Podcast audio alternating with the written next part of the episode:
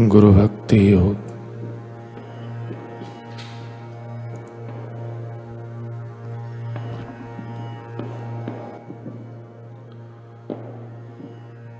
गुरु आपके उद्धारक एवं संरक्षक हैं।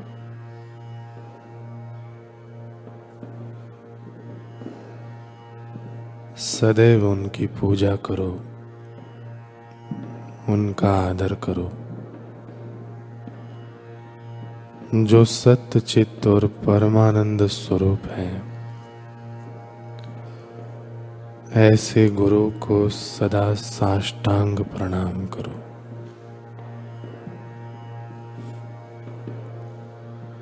शिष्य को अपने गुरु की मूर्ति सदा स्मरण में रखना चाहिए।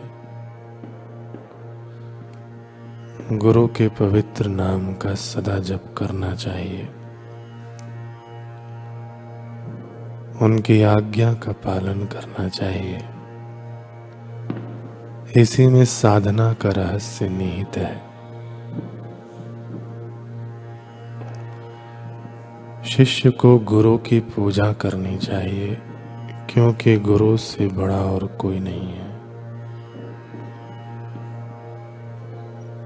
गुरु के चरणामृत से संसार सागर सूख जाता है, और मनुष्य आवश्यक आत्म संपत्ति प्राप्त कर सकता है। गुरु का चरणामृत शिष्य की तृषा शांत कर सकता है।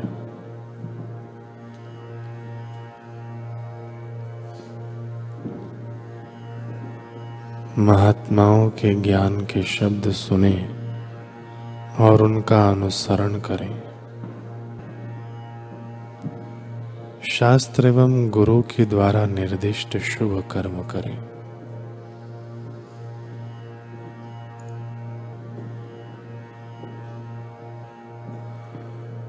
जो बात जितनी अधिक महत्वपूर्ण होती है, वह उतनी ही अधिक बार दोहराई जाती है।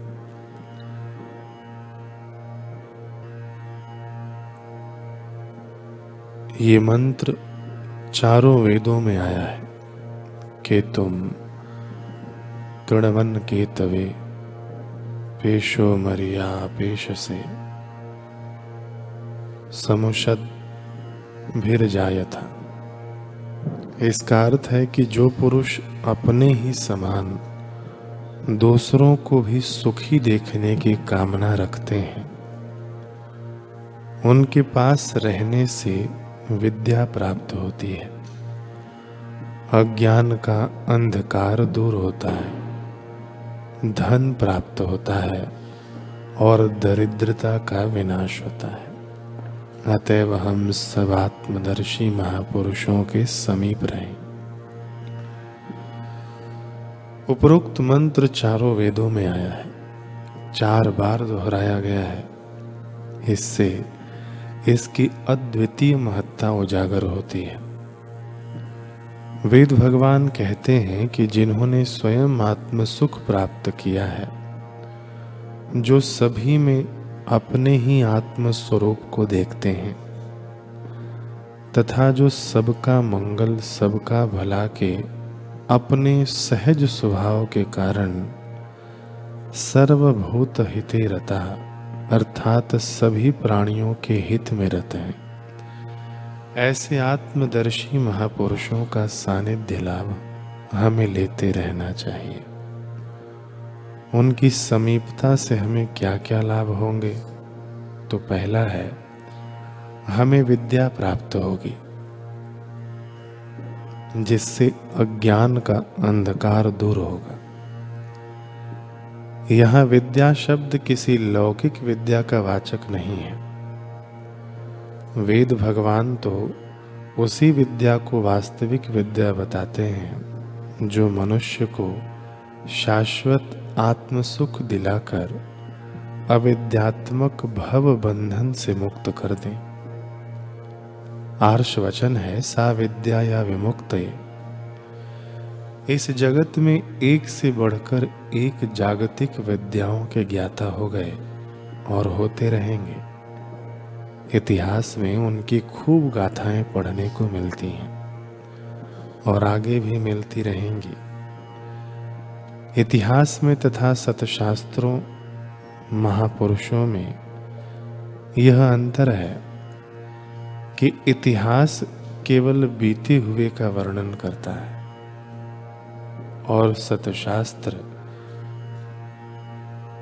महापुरुष बीती हुई घटनाओं का वर्णन करके उन घटनाओं, कथाओं को माध्यम बनाकर हमें किसका अनुकरण करना चाहिए, किसका नहीं करना चाहिए, किसमें हमारा हित है, किसमें नहीं, इसका उपदेश देते हैं। इस प्रकार हमारा उत्तम पथ प्रदर्शन करने वाले ब्रह्मज्ञानी महापुरुष सदगुरु हमारे परम हितैषी हैं।